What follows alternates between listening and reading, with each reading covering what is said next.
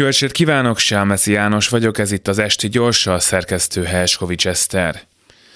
Kilátás nélküli mini kilátó, lom nélküli lomkorona sétány, életveszélyes kalandpark, a legfrissebb találat pedig a 20 milliós csónakázó tó, amiből elpárolgott a víz, a nyugati adófizetők pénzének nagy sikerű felhasználásának szimbólumai.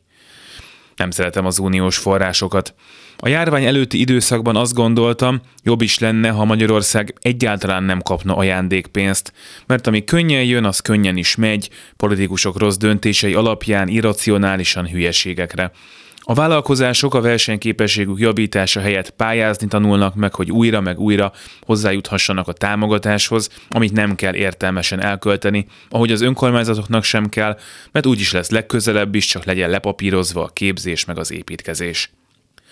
Persze a leszakadó települések felzárkóztatása bármilyen pénzből fontos feladat lenne, de az a benyomásom, hogy a leszakadó települések még mindig leszakadó települések, hiába költöttünk el rengeteg uniós forrást, talán éppen a tisztességes vidékfejlesztést úszta meg a kormány azzal, hogy elég volt odaönteni a pénzt arra, amire éppen pályázni lehetett. Nem is beszélve most a mutyizó polgármesterekről és a pénzt zsebrevágó országgyűlési képviselőkről, illetve a NER kiépülésének uniós finanszírozásáról. Nem hiszem egyébként, hogy ez magyar specifikus probléma lenne.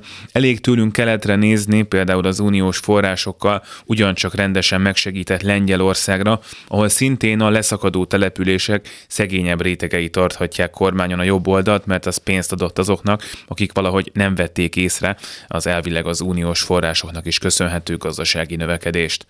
Aggódva nézem a magyar kormány és az Európai Bizottság közötti vitát.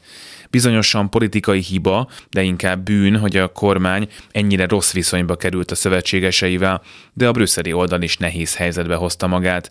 Az is visszás lenne, ha megkapnánk a pénzt, miközben Magyarország nyilvánvalóan nem lesz hirtelen jogállam, ha viszont nem kapjuk meg, és az úgynevezett Brüsszel nem tudja elmagyarázni a magyar választóknak, hogy ez nekik miért is jó, akkor gyorsan csökkenhet az uniós tagság honi támogatottsága.